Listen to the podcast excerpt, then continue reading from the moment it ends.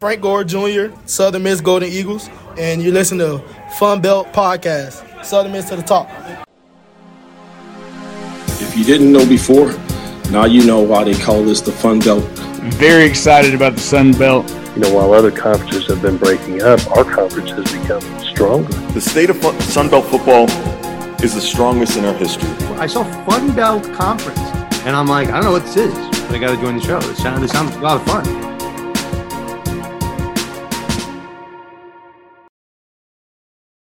Well, first of all, I mean, it was just a great event. I mean, you had it's first class. I mean, you can tell the Sun Belt Conference just a great conference, and the commissioner to you know the other coaches, and I have a relationship with really all most all the other coaches in the league just from my years in college athletics, and also just so many of those coaches recruited our program so hard. You know, um, when when I was there at Jones College, so so I've already got a really strong you know relationship there, and so you know I think for sure you know, it was a it was an opportunity, just good camaraderie, but also, you know, we learned a lot as far as just you know for the conference moving forward. But a great experience, great people, and uh, just an opportunity to kind of, like you say, get my feet wet a little bit from a standpoint of you know getting uh, used to the conference and the different different um, coaches and administration there in the conference. So there we hear from ULM new women's head coach Misty Bilderback talking about her time in Destin as she got indoctrinated to Sunbelt Conference. What do they call? I guess coaches meetings, off-season meetings, whatever we want to call them. She got to go to Florida. We didn't. No, we didn't get to go. We weren't invited. We were not invited. But Welcome she- in Dusty Thibodeaux, Warhawk Report, Jeremy Harper from Howraiser, the funny guy. and Shane Mettlen from the Daily News Record. Guys, it's uh it's off season, so we're we're we're going every other week. Uh, how have things been here? Uh, you know Pretty what? Good. Let let me let. I don't know if it's the same thing in the newspaper business, Mettlen. Like I know you're a serious reporter, and serious reporters always covering serious stories. But in my little neck of the woods, you know, where the amateurs play, you know what we call this time of year? It's it's it's uh, at the time of this recording, it's it's May 31st, right? Tomorrow is June 1st. You know what that means? June 1st or June content. Do you know what June content is? I believe we talked about this last June. Guess I've been on for a year. June content is when you kind of come up with dumb ass storylines like if your Sunbelt coach is a pizza topping, what would it be? And then you'd write a whole story about that. That's where we are right now. Mettlen, surely the Daily News Record, which is one so yeah, which has won so many Pulitzers, so many prizes internationally and nationally. Surely you guys don't descend into June content. Uh you know what? There's a lot of local summer baseball that okay. kind of uh, takes over the June content once uh once that happens around here. It, I mean, it gets a little hairy, but uh, it's not too bad. It's desperate. I've already, even before June, I've already published a story about asteroids hitting every single Sunbelt city. I've got a head start on June content. I, in fact, I think I kind of blew my shot here. I don't know if I have any June content left for June. Tibbs, Would can you give storylines? Way to be an overachiever there, Jeremy. We're we're we're so proud of you that you color inside the lines. Um, we we uh, give you the gold star. We we honor thee with with uh, a trip to New Orleans in in, in actually in in just about a month yeah. or two months. Excuse me. It's two months to the two months into into July. Sunbelt days. I'm yeah. I'm I'm looking forward already to June. Okay. All right. Well, I'm looking forward to that too. But you know what? You you ask what we're doing. I think what we're doing is the three of us, all being citizens from teams not not included into the festivities. I think the three of us are watching from the far, watching NCAA baseball unfold. I'm okay with that. I mean, it, it, it's it's it's my favorite time of the year is, is the regionals where you get to see the fours you get to see uh-huh. some teams kind of squeak out uh, some wins. You get to see some sweat. as yeah. as that four seed plays the number one seed and has that that early lead, only to watch it be blown away later on. I did see. Speaking of which, Jeremy, we got to pull our money, our our, our two dollars. Sure. We we need we need the parlay of George Mason and Florida A and M in the national title game. That pays five hundred k to one, baby. Oh man, you know how how many interns we could afford if we had that kind of cash? We're not getting an intern. We're we're we're definitely going to New Orleans and and probably not producing the first second of content from there, at least not one that we could share. Uh, okay, so I'm watching the baseball unfold. Here's what we got, Tibbs. All right, so we've got we've got Coastal Carolina at the beginning of the season a little bit unexpected. I think everybody kind of predicted maybe a rebuilding year for Coastal, right? Tibbs, I think you were. In fact, I think you were big on that rebuild bandwagon for Coastal. Am I correct on that? Am I? Did I imagine that? No, I I, I did. I I mean, I didn't I think that. that I didn't think they were going to be like god awful. Like, oh my god, where where this yeah. team come from? But I didn't think that they were going to be conference regular season champs and and number eight in the nation, getting ready to host a regional. I'll do you one better, Tibbs. I got to the point where I was thinking to myself, maybe Coastal was a one hit wonder when it came to baseball. Maybe, you know, that they were just sort of a perfect storm that year, that year before they hit the Sun Belt, winning the national championship. Then they come over to the Sun Belt and they're not going to win us any national champions. But man, they look great this year. Also looking great and also kind of picked for their strength in baseball. Southern Miss. They're in the tournament. Now, should one of those teams have been hosting a regional?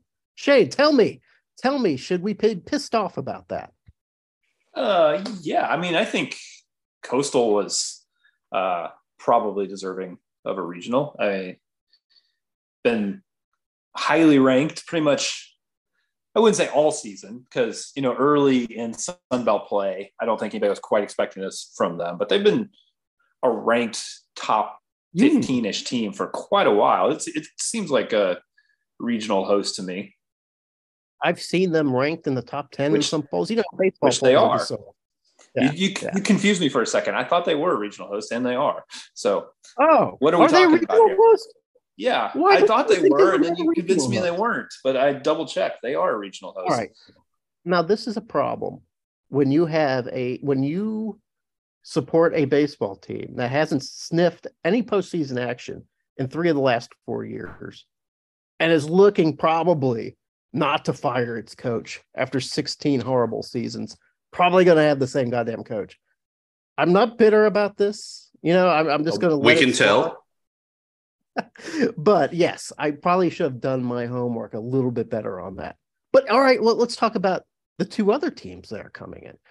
From what I understand, part of the last four in, which is kind of incredible. Two Sunbelt teams, part of the last four in, according to the powers that be, and that being Louisiana, a perennial Sunbelt powerhouse, who, as we were told by uh, by uh, Louisiana themselves, that their pitching just wasn't very good this year.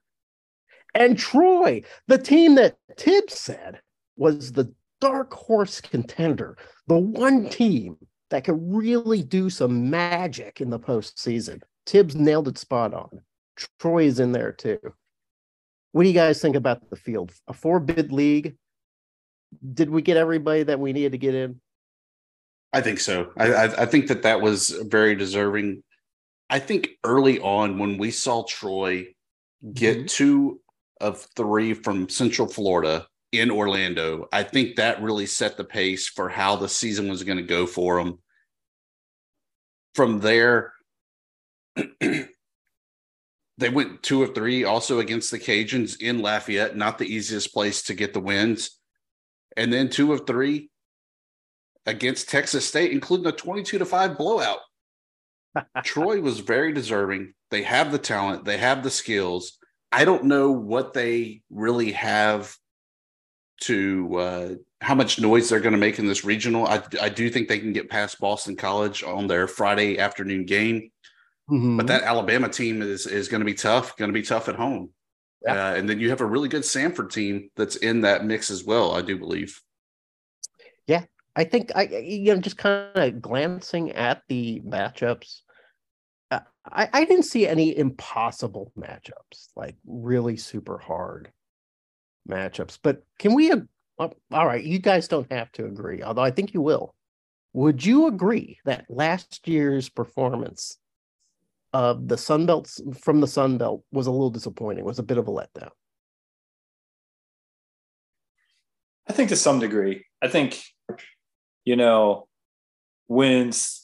I'm counting Southern Miss, even though they weren't a Sun Belt last year, but you know, they get to host a super regional. You kind of think that they're they're going to be riding a trip to Omaha into the Sun Belt, and then they don't get it done at home. Uh, Georgia. Southern hosting regional doesn't get it done at home. I mean, just yeah, they did. There was a lot of teams that had the opportunity and were playing at home who just uh, didn't really take advantage of having that home field advantage. Absolutely, Shane. It was like a lot of ha. This is the year of the Sun Belt. We may not win the whole thing, but we're going to go far. And then we didn't. But this year, uh, even I think we have fewer teams this year in, but we're still among a very small handful of conferences with four or more teams in the tournament. And I think that just is remarkable for the Sun Belt. And that the Warhawks and Arkansas State and JMU, you know, aren't sniffing any of that right now. Just makes makes me, I don't know what makes for you guys, but makes me hungry for a competitive baseball team. It makes me yearn. It makes me beg to see something on the diamond from the Red Wolves. And I'm sure you you yearn, Tibbs, you pine for something from the Warhawks. And I I, I can't say that you pine for better performance from the Dukes because the Dukes did pretty well this year, considering considering that they were not picked to do very well. You must be feeling fairly good about the Dukes.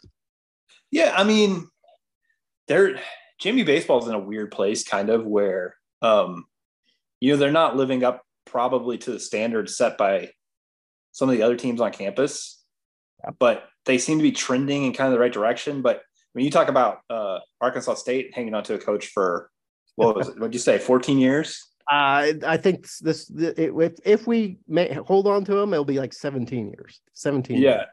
I, I, believe this is like uh, Ikenberry's eighth season at JMU, um, and you know every time his contract gets renewed or rolled over, like there's some grumbling about that because they haven't been to the NCAA tournament, they haven't won a conference championship. Um, and but you know they seem to be going in the right direction they um had some you know do the covid years really count against you like when things were so weird in baseball in spring and you stop in the middle of one season and you're canceling games the next season and I, stupid I, season. I feel like they're probably heading in the right direction even if you know a lot of JMU fans would say hey, no NCAA tournaments is not acceptable. I mean, I think I think he probably earned some more time. Yeah, eh, the the situation at Arkansas State is actually even more dire. Uh, no conference championships, no even sniffs. I, it's been since the '90s since Arkansas State was invited to the NCAA tournament. It, it, we've had losing seasons, I think, at least least three of the last four seasons, maybe beyond that. I got to look back on that. The head coach is a guy named Tommy Raffo, really nice guy, great guy. And there's two camps when we talk about Tommy Raffo. One, this is Raffo's fault. He's been there for a long time. He can't build a program. He can't find the pitching. He can't find the hitting. He can't recruit. He can't coach. He's a nice guy. We got to let him go. And then the other camp is well, you know, we put all of our money into football and basketball, and God help Tommy Raffo, he just does not have the resources to get the job done. Who, if we fire Raffo, who are we gonna get to take such a a, a shit job? Is is kind of what the the thoughts are, and I kind of want to hear what the thoughts are for the Warhawks. Like the Warhawks, I don't know, I can't remember the last time that ULM has been a threat in baseball. 2012. Take it that tips. 2012, almost a decade ago, when they Okay. won the Sun Belt Conference tournament. Yeah. I believe they were maybe runner up in the regular season that year. They might have won the regular season. Went to the NCAA regional, lost to LSU three to Ooh. one. Yeah. Beat Belmont. Okay. Lost to LSU, and that was that was a wrap. Wow, you Um, had this that was- queued up. I, I I was just there. Um, you know, the expectations. I, I think you have to kind of baby step it first, right? I mean, we we got to get out of the cellar. We got to move up the standings Sure. and be competitive in the Sun Belt. I, I, I don't want to sit here and say, oh well, we you know we have to make it to Omaha, we have to make it to a super regional, regional. I think you just got to make it to Montgomery first. You haven't done that uh, now twice in the past five years um, to advance into the the postseason tournament. Baby steps, make make it to the Gump, and see what happens there, and preferably not on the first day, so you're not having to have that stress of the the one and done. You you're at least in the double elimination, so maybe you're there for two days. But I think that's the first step that you got to do before you can really say, "Hey, we're we're going to be contenders and, and and not pretenders." I think the shame about this Tibbs for ULM and for Arkansas State is that we've had several years where the Sun Belt was always sort of a good baseball uh, conference, but not a not like a world on fire conference. We get maybe two guys, t- two teams in, we we count ourselves lucky. Suddenly, the Sun Belt is a legit powerhouse in baseball. I there, there- there's no even question about it. You can't even like wink and nod and go, "Sure, little buddy, it's true." And ULM and Arkansas State aren't. uh, I can't speak for ULM, and I won't. But I'm, I'm just guessing that they're just not in position right now to take advantage of this meteor to ride into. You know, even JMU coming in, you know, fresh from you know the FCS coming into this into this baseball environment immediately took advantage immediately ingrained themselves into the fabric of competitive baseball. And the red wolves and the warhawks continue to flounder in this space and it is so frustrating. But we're not here to like bitch and complain about the losers. We're really here to talk about who's going to win the whole damn thing right? Of the four guys of the four I want you guys to pick who's going to go the furthest. First of all, I, I I misspoke when I said the road out of Tuscaloosa was Samford. That was a Mhm. projected regional. It's actually somebody from the boot. The Southland Conference champion Nicholls State Oh, okay. is the four seed in Tuscaloosa. Right. Doesn't matter. I don't think that the Sun Belt is going to be relevant in Tuscaloosa. I think the two teams that you're going to see advance to a super regional, Southern Miss, Coastal Carolina, Because they're the two strongest teams. for sure. And the And and the thought- deepest pitching. Yeah, because Louisiana doesn't have the pitching. Now, does Troy have pitching? They have the bats. They can outscore you. It doesn't matter about the pitching. Okay, well, that's what they would, the Cajuns would say that. What about you, Shane? Who is going to go the furthest? I mean, I gotta say Coastal. I mean, just because they've been the best team, they've got the Yeah. best road playing a regional at home. Uh, you know, I mean, Southern Miss though they came out of that two seed situation, winning a regional on the road last year. Um, so you know you can do it. They know they've got a lot to play for, sending their coach off in style. I mean, they would love to uh, keep that season going for a few more weeks and you know extend his career a little bit longer. That's a great storyline, but also Coastal Carolina's coach says, "Hey, I, I, I I'm Gary Gilmore. I've been coaching a long time too, and I'm quitting next year." Why do you think he makes that announcement this time? Is it a bit of of hey, we got to wrap this up one more time for the Gipper? I don't know how things are going to go next year, but this year, you guys need to get behind me and get me into that championship game. Is is, is there a little bit of you think there's a little bit of head games going on with Gary Gilmore? I don't know. I don't I don't know him well enough to uh to comment on it really. I mean, maybe he was tired of getting asked when he was going to retire and he just wanted to put it out there. I don't know. But That it's is the funny. old, it's though, the old uh, Roy Williams retire suddenly, Yeah. or Coach K, I want my farewell tour type of deal, isn't Yeah. it? Like uh, how you decide to do it. That does always crack me up announcing you're retiring not this season which is already still going on but next season. So i can kind of like get my accolades as i i go from town to town. Uh, i always I, I i like the guys that just kind of retire. You know like uh the basketball player um uh he played for the Knicks for a while carmelo anthony. He just retired. No no farewell tour no even big announcement during the last game of the season. Just said yep hanging it up but uh, yeah, I, I have to agree. I, I I actually I'm putting my money on the Ch- Chants this year. I really think they're a legit good team. You know, Southern Miss started off kind of rocky. It seemed like it took them some time for their pitching to get to get together. It, it is now, but who knows what happens uh, in the heat of battle. Coastal Carolina, even though it was a few years ago, they've been they've been there. They know the heat of that tournament. They felt it. They've given it and now they're back. And Gilmore certainly knows what it takes to advance his team. Uh, but I tell you what, Tibbs, you got me believing in Troy, man. You mentioned Troy a few weeks ago, and ever since then, it seems like Troy has been some level of unstoppable. So, uh, if if Coastal is my my first pick, Troy is my dark horse. in addition to baseball going on, we had softball. We we have not got to speak since that happened.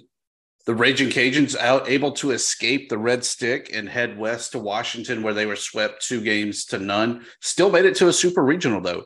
I think the bigger miss out of that, though, was that the Cajuns could have played in state, McNeese State, if McNeese hadn't have just absolutely shit the bed in the sixth and seventh inning, they would have won that regional over Washington and traveled to Lafayette for a I-10 battle.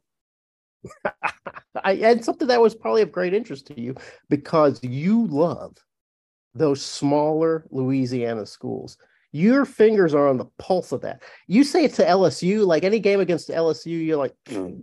You say, give me Nicholls State, give me, give, give me McNeese, give me all these little schools with a fight in them. That's what you like, Tibbs. Yeah, I, I think it's. I'm, I'm jealous that we don't have a, a Buffalo school like like Harding. Harding's the best. I love Harding. Uh yeah, but all right. So yeah, the yeah, I saw that Liberty had a big upset win. Uh that that, that was like news. I- who they be? It was like North Carolina, maybe. I forget. It was like a top tier team.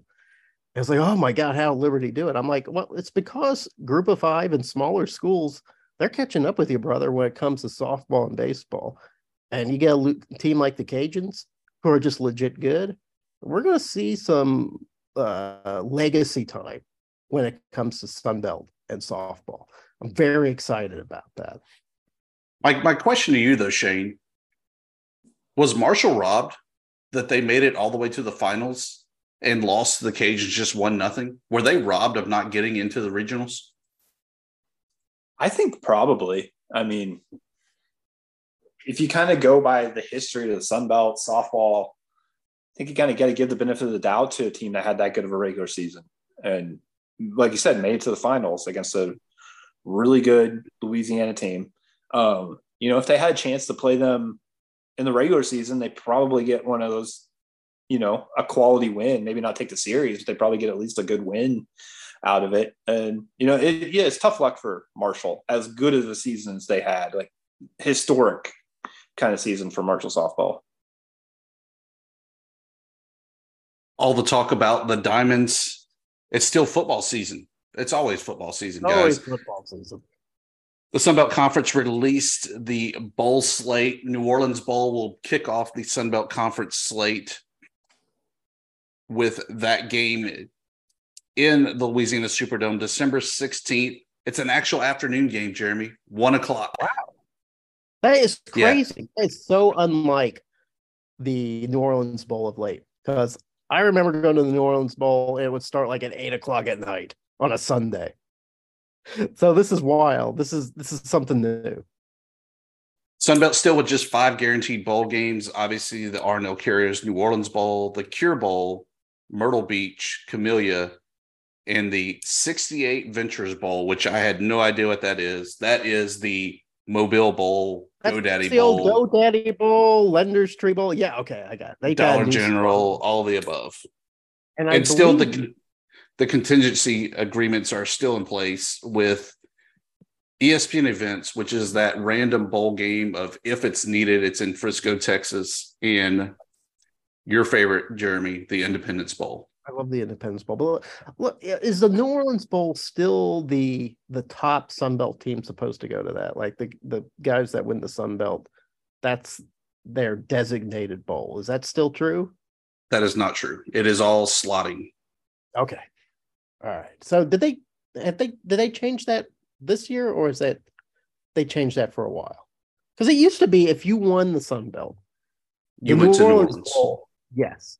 Now, if you were, you know, if you, you know, somebody took you to a, a more prestigious bowl, then somebody else would fill in that slot. But the New Orleans Bowl was more or less the Sun Belt Bowl. So it's no longer the Sun Belt Bowl.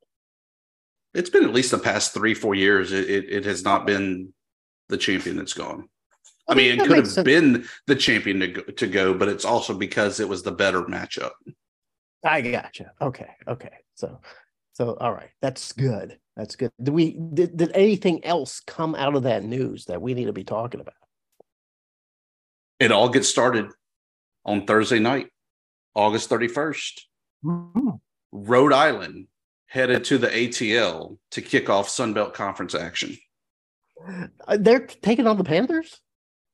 They are taking on the Panthers. The Panthers get the first Sun Belt game of the year. That is correct. That's pretty good. Yeah.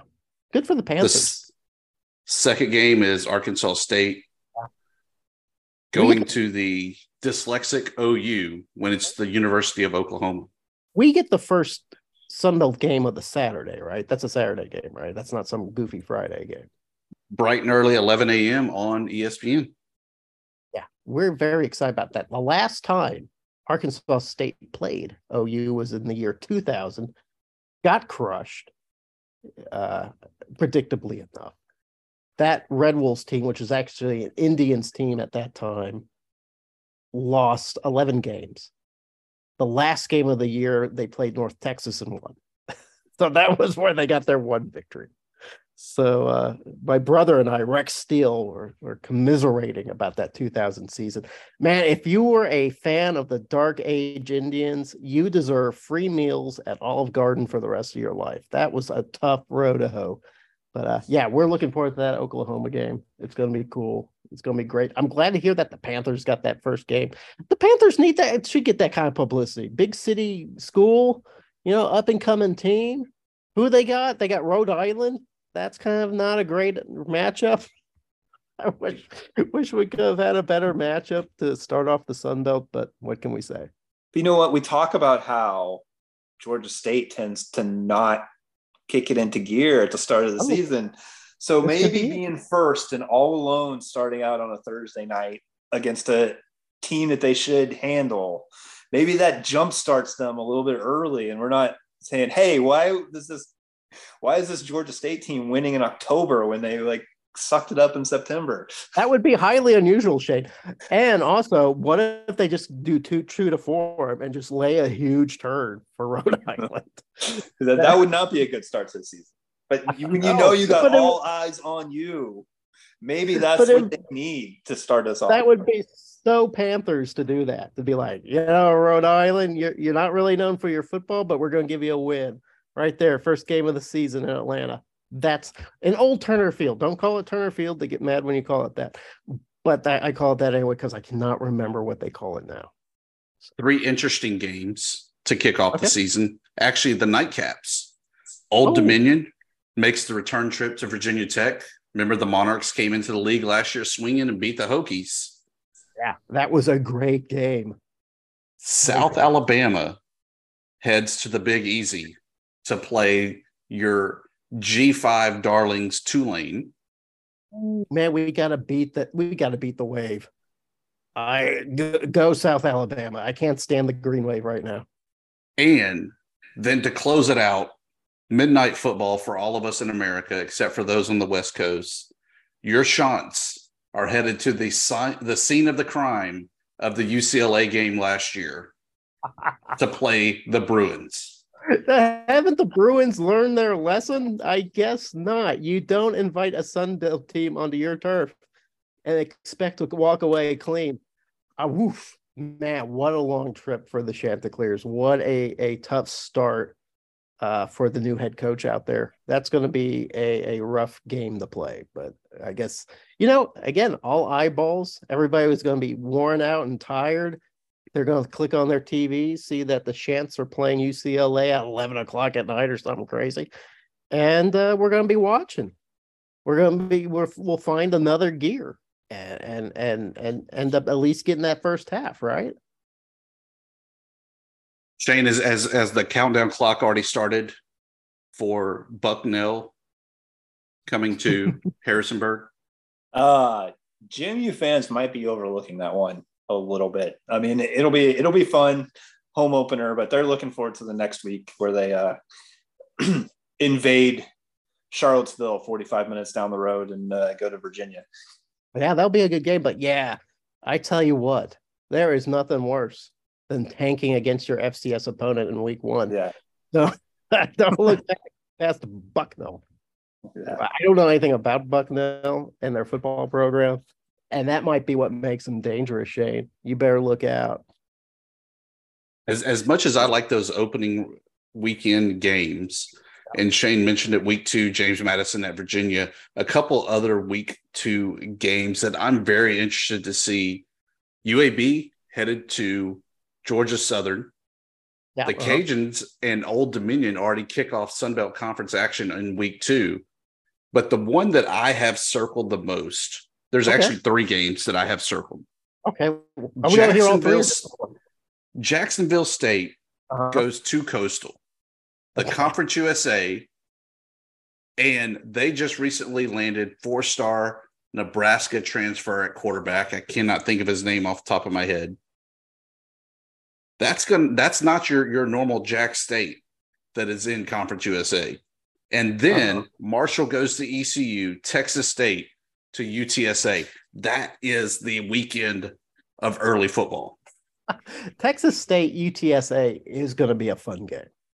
I, I I think too we're we're really going.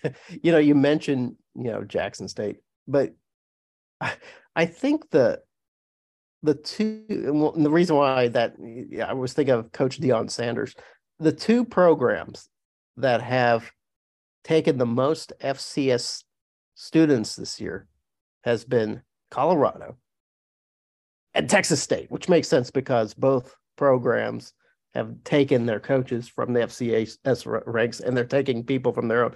I am fascinated with incarnate bobcats. The, what we call them? The in, in, incar cats. What incarnate bob?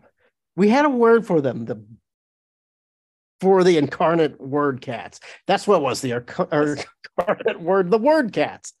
That's who they are. I am fascinated to see if this this transition works. I think we talked a little bit about last week how when you get a bunch of FCS guys from the same team, it's actually a really good mix because there's a bunch of guys who have played together and know the system. Maybe they don't have that that that that that speed and size that most teams you have, but what they have is a game plan and and and cohesiveness. I would like to see what the Wordcats do this year, and UTSA will be a great time to see, or a great opponent to see what they have. So, with that said, we bring in our guest Tom Burnett, former Sunbelt Conference associate commissioner and also the former commissioner of the Southland Conference. He took over for Greg Sankey, oh, who left okay. the Southland for the SEC. Oh, so he could have an opening. That's much. Well, whatever happened to that guy? So Shane, one of the big things that we always try to do on the podcast is really remember the roots of how the Sunbelt got to be in this state of being the premier G5 league. And one of the guys that we have on today, Shane, We still can't get Wright Waters because I think you scared him off there, Shane. But we have the associate commissioner at the time that the Sun Belt joined uh, or joined the ranks of having FBS football. Tom Burnett joins us. Tom, welcome in. Great, Dusty. Uh, uh, great to be with you and uh, Shane and uh, talk about maybe the, the good old days of uh, Sun Belt football.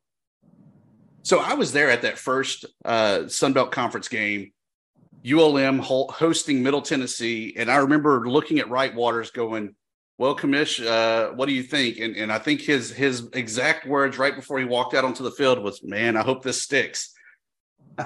was there really that much uh, uh, pessimism, I guess you could say, going into that 2001 season?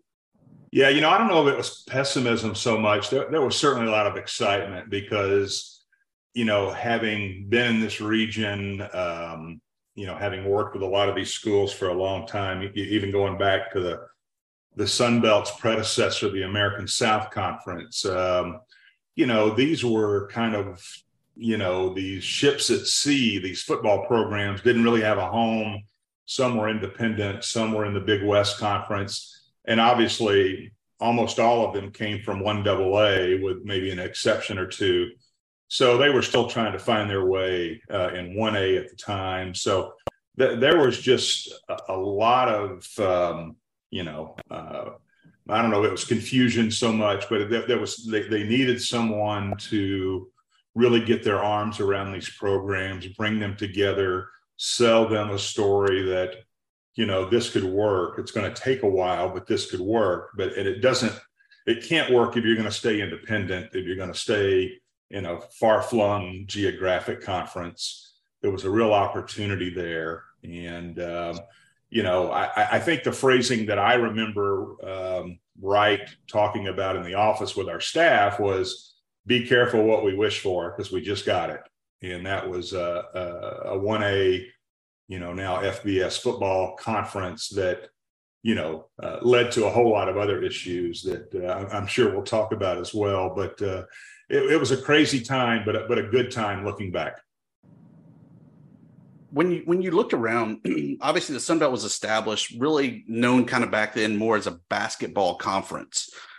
Was the membership there really approached at the time, like Louisiana Tech um, and and those other schools about joining in football, or was there already a a plan in place to to know that you were going after the Idaho's and New Mexico States, the Louisiana schools, and so forth?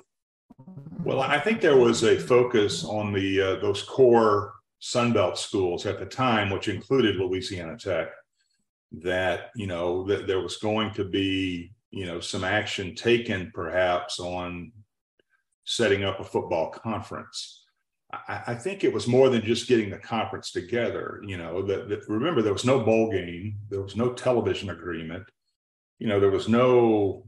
We were barely into the internet, I guess, but we, you know, there wasn't any streaming capability like we see today on ESPN Plus. So none of that existed. So a lot of those pieces had to come together. But I, I remember the core group you know, the La Techs, the at the time USL.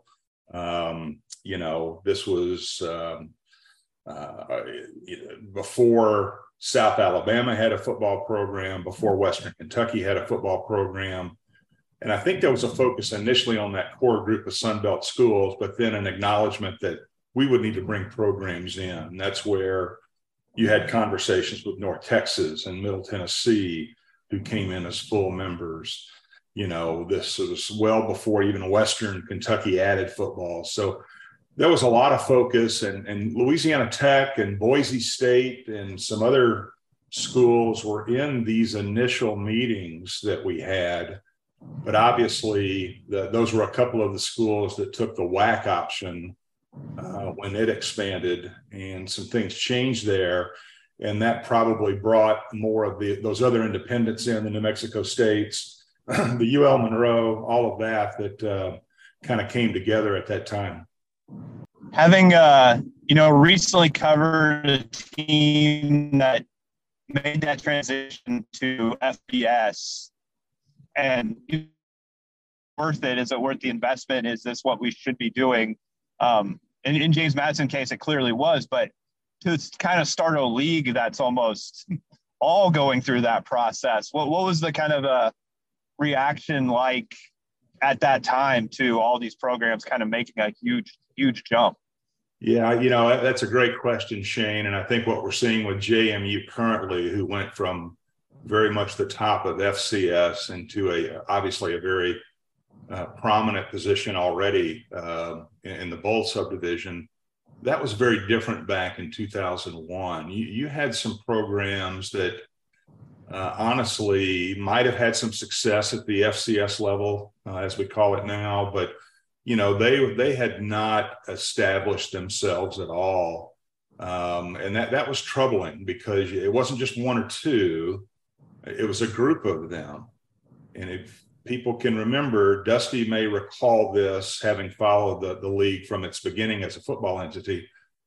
But our first champion had a losing overall record. Uh, North Texas had was, I think, maybe five and six and we had to get a special waiver from the NCAA to allow them to go to the bowl game because they were a conference champion. But you know that was an indication that uh, these programs weren't there yet. They needed time to mature and grow.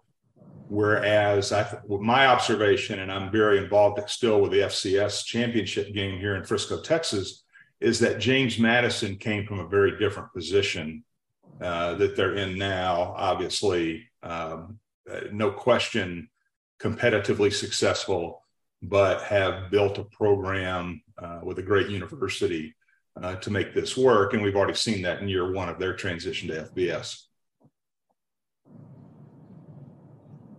What was the reception from like the university presidents? Because I mean, at the end of the day, them and the athletic directors are really the ones that kind of give the thumbs up, thumbs down was this well received when you when you talked about that initial league ranging from Arkansas State, Idaho, New Mexico State? I mean, the travel wasn't easy for anybody.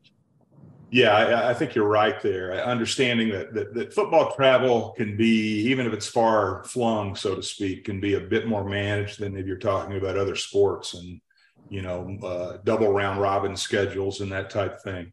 You know, I, I think the presidents and the athletic directors oh, maybe it was a point of exhaustion where they had tried everything else. And there was always talk about a more regional conference setup and how do we get at that. And that's where, again, when, when Wright Waters came on board in late 98, I believe it was, he was charged with putting that together. So while 01 was the first season, we were working on this, you know, the moment Wright walked in the door um, late 98, early 99, and, putting that together. Um, and that obviously included not only getting the schools together to form a league, but to also try to find a postseason opportunity and any kind of television at that time.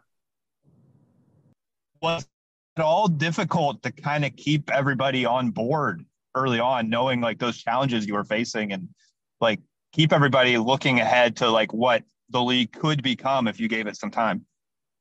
Yeah, another great question. I would say the the, the clincher, so to speak, on uh, keeping those teams together moving forward was the uh, really the, the creation of the New Orleans Bowl, uh, which again was Wright Waters and uh, some folks uh, in New Orleans, the Greater New Orleans Sports Foundation, that put that together at the Superdome.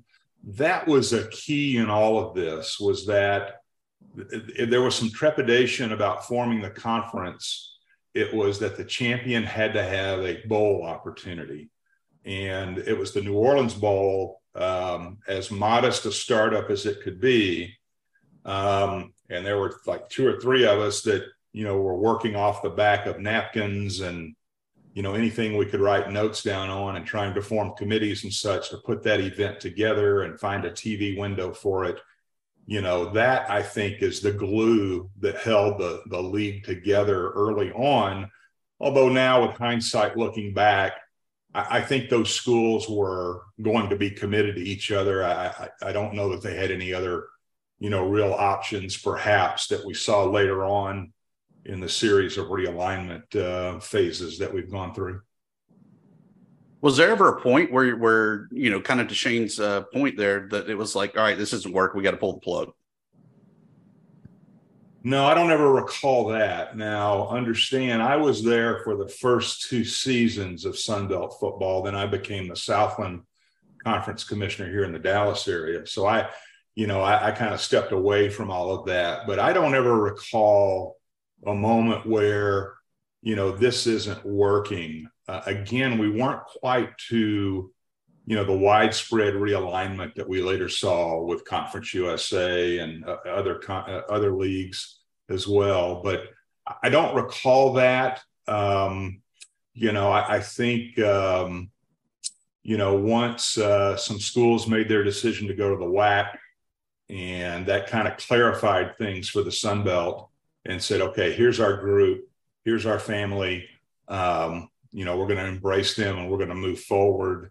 And um, you know that that included some struggles early on competitively and just growing their programs. But now as we've seen facilities have, have dramatically changed.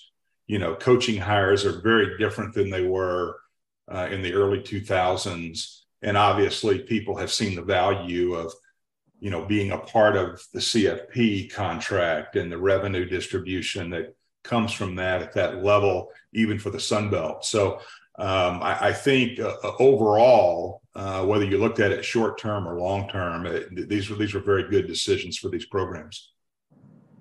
You mentioned leaving the Sun Belt for the Southland. You really helped build that league into kind of the SEC of the FCS. Um, when, when you look at that, which which do you feel was kind of your bigger accomplishment that you were able to plant the seed for an FBS football conference, or that you built kind of from the ground up. I won't. Oh, I wouldn't say the ground up because Southland's always been uh, a pretty good Premier League, but really established the Southland as being that Premier FCS league.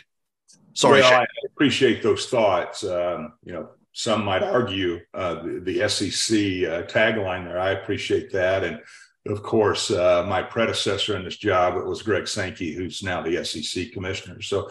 You know, the, the challenge at the Southland was it was a very good conference. Uh, and in fact, I'll, I'll tie this into that first season of Sunbelt football. If you were to go back and look, our Sunbelt teams lost a few games to the Southland. And I understood that because I lived in the region. I understood how good the Southland was. But I can tell you, Commissioner Waters had a big, big problem with that and really kind of made that bulletin board material you know but you know when you when you play mcneese and you play stephen f. Austin and northwestern state you, you better come ready um, because they're, uh, they're they're maximizing what they can get out of 63 scholarships. And uh, they play a very good brand of football. So you know very proud of, of what we were able to do at the southland. You know we we made some uh, i think some advancements in basketball as well but uh, the football's always been strong and um, you know, now that league is 60 years old. So it's now moving into its seventh decade since its founding back in the early 60s. So uh, a great league, and I was proud to be a part of it. But uh, no question, the work I did at the Sun Belt, and part of that was the football.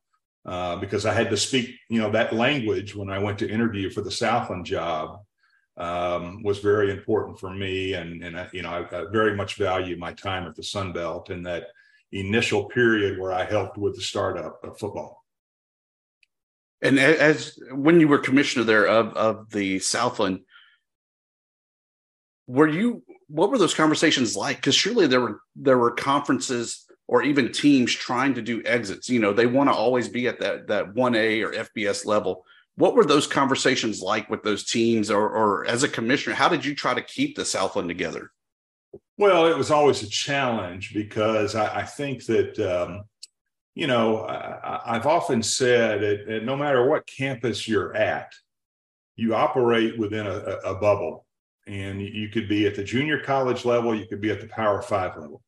You're in a, in a certain bubble where everything inside that bubble, I refer to it as eh, your academics are Ivy League and your athletics are SEC. And we all are guilty of that. And I was guilty of that uh, as um, a Sunbelt staff member and later the Southland commissioner. Um, but, you know, everyone sees that. So you're always in a conversation about the company you keep. Are we at the best position we can be in, you know, competitively, academically? I would say uh, a lot of school presidents love the association with prominent schools that may be prominent athletically and academically.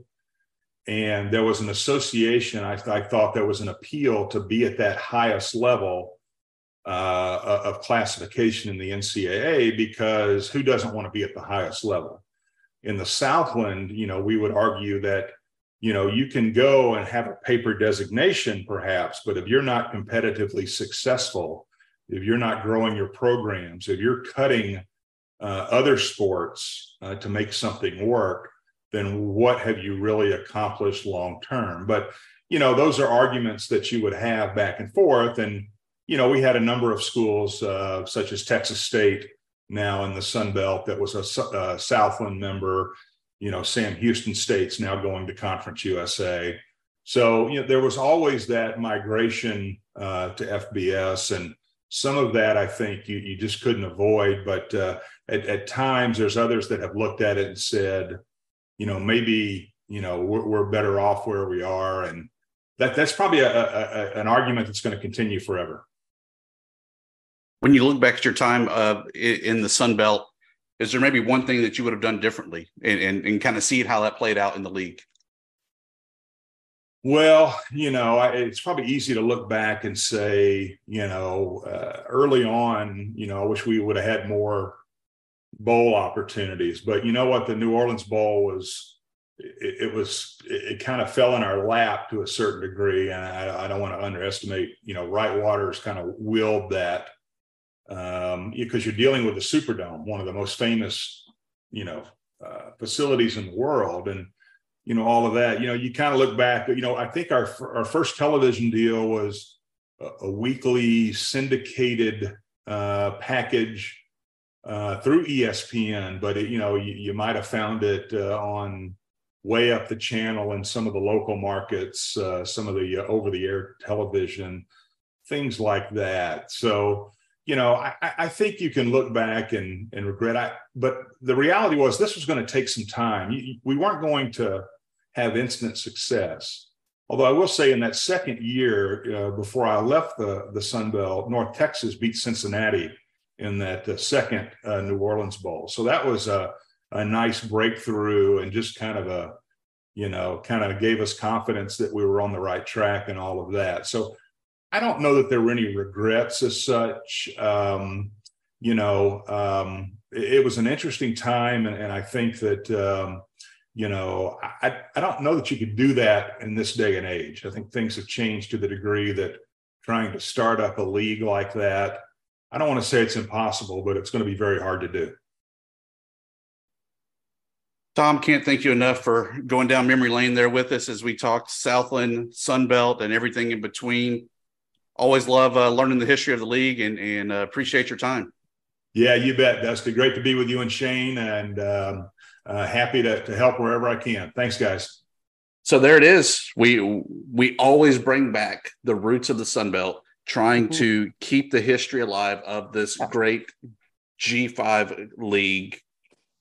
It, it was it was refreshing though to hear him say there was never, at least at a conference level, the idea of this shit ain't working. We got to pull the plug, which was great to hear. Uh, you know, when I was when I was talking to my brother about the 2000 um, Red Wolf or Arkansas State Indians at the time, that was right when they were joining the Sun Belt, and the news of the Sun Belt creating this this football league. You know, North Texas was among those being drawn in and we're like both thought to ourselves, this is going to be the worst conference ever assembled. I mean, the, some of these teams that are being brought in, including us, it's going to be horrible. And look how it's turned out. It's turned out great. It took a little time. It took investment. It took you know creativity, but here we are. Well, even as Tom said, you know that that first year, you have your conference champion that has a losing record. You have to get an NCAA waiver for them to go to the New Orleans Bowl. I know. It was like we were just kind of goofing around. We didn't know what the hell we were doing. And now look at us. we're top of the world. It's it's a pretty incredible story. Like when you to I mean, we all can remember it, like that the Sun Belt, the whole Fun Belt thing used to kind of be a joke. It was a Um, joke. and like you know but to hear him kind of lay it out the whole history of it you know again is it, it is like like Thib said it's good to always kind of revisit that and remember remember the story of how the sun belt got to be potentially the best group of five conference Don't Yeah, say it's like when potentially, were- Shane. Shane, it was like when you were just a a a a modest copy boy at the newspaper, at the Daily News Record, you know, fetching coffees, you know, maybe setting some type on the printing press, you know, maybe doing the old obituary beat. And now look at you, Pulitzer Prize winning super reporter Shane Mettlen. That's what the Sun Belt is. It started off in the lowly bowels of the printing room, and now they're the editor of college football. And on that note, it is definitely time for plugs, promos, and parting shots. Shane, we uh, turn our attention to you, sir. well we talked about june content a little bit Yeah. earlier Uh-huh. late may content tv wise this past like four days Yeah. like i've been a little bit busy but i had to make time for just an unbelievable four days of television with finales of succession barry Yep. those Uh-huh. two great shows i don't know if anybody else either of you guys watched that um ted lasso finale i just finished that like i it was it had to be kind of like down my priority list because also was the season three premiere of I Think You Should Leave on Netflix, which is Is it good? my favorite show. Yes, I have watched it over and over and over again. I've got my college roommate texting me about it, like as we try to do this, and I get distracted by his text. So if anybody hasn't seen it yet, that's my plug is check out I Think You Should Leave. And then we'll know if we can be friends or not because it's divisive on whether people like it or not, but we can be friends if you like it. And I will check it out, you know, and uh, we'll pretend we like it for the sake of this friendship. Okay. And you'll, if you follow me on Twitter too, you'll uh, recognize like half the like memes I post. There's pretty much from that Ooh, show. okay, okay. Because right now on Twitter, it's like every other post is su- Succession related. Mhm. I, I haven't watched the show. I'm getting ready to start it because of all this, but I am tired of seeing it on Twitter. I, I'm I will, I like for Yeah. that to melt. Another show that had its uh, ending was uh, something called Yellowjackets. Have you watched Yellowjackets? I haven't Showtime. watched that one. I don't think I get Showtime. It's actually pretty wild. If you ever get the whole little bit of cannibalism involved, it's awesome. I'm sure Dusty, who lives in Louisiana, under, or who had lived in Louisiana, probably has his fair and intimate moments with cannibalism. Um, I was hungry a lot in college. I was never that hungry. Jeremy Ah, Hart of Howlraiser.com quote, cannibalism is awesome. it's tremendous. All right, so plugs parting shot. You know, I here's here's a it's a sort of a parting plug, and I, I'm I'm gonna hand it to the people of James Madison. You remember Shane when you kind of irked the people of uh, Boone? Remember that when you carelessly irked all those people? I I can't forget because I talk to you every week. I like to bring it up because I want you to know that you don't irk the people of Boone. Well, you don't irk the people of Harrisonburg either. So, you know, I wrote that story, that June content that actually came out in May about asteroids destroying every city in the Sun Belt, right? And for whatever reason, I listed Harrisonburg as Harrisburg. Now, don't you think that that would be like a, a common mistake? I mean, Harrisburg is actually easier to say than Harrisonburg. But if you write JMU, which is located in Harrisburg, you get a lot of shit talk for some Harrisonburg guys who'll say, Well, what is that? What is that somewhere in Pennsylvania? I don't know what you're talking about. Where the hell is Harrisburg? I know where Harrisonburg is. I don't I don't know where Harrisburg is. So congratulations to the town folks of Harrisonburg who who set me straight I, I feel a little bit more educated now about the the the Hamlet that hosts JMU, and I will not make that mistake again. I will not make the mistake that Shane did and continue ag- antagonizing the people of Boone. I will no longer antagonize the people of Harrisonburg. I have learned my lesson. That's really good. For the for the lesson learned, Jeremy and Shane. I know that y'all are true believers. I know that y'all know that they're out there. But finally, NASA is set to host historic UFO hearings. Hmm. And they're set to unveil the first findings from a study into unidentified craft in our skies and oceans, Jeremy. They're everywhere. They and don't the limit Pentagon, Yeah. the Pentagon even admits there's metallic orbs that have been seen all over the world. Whoa. This is a new day and age where they finally admit that they are real, and Jeremy is one of them.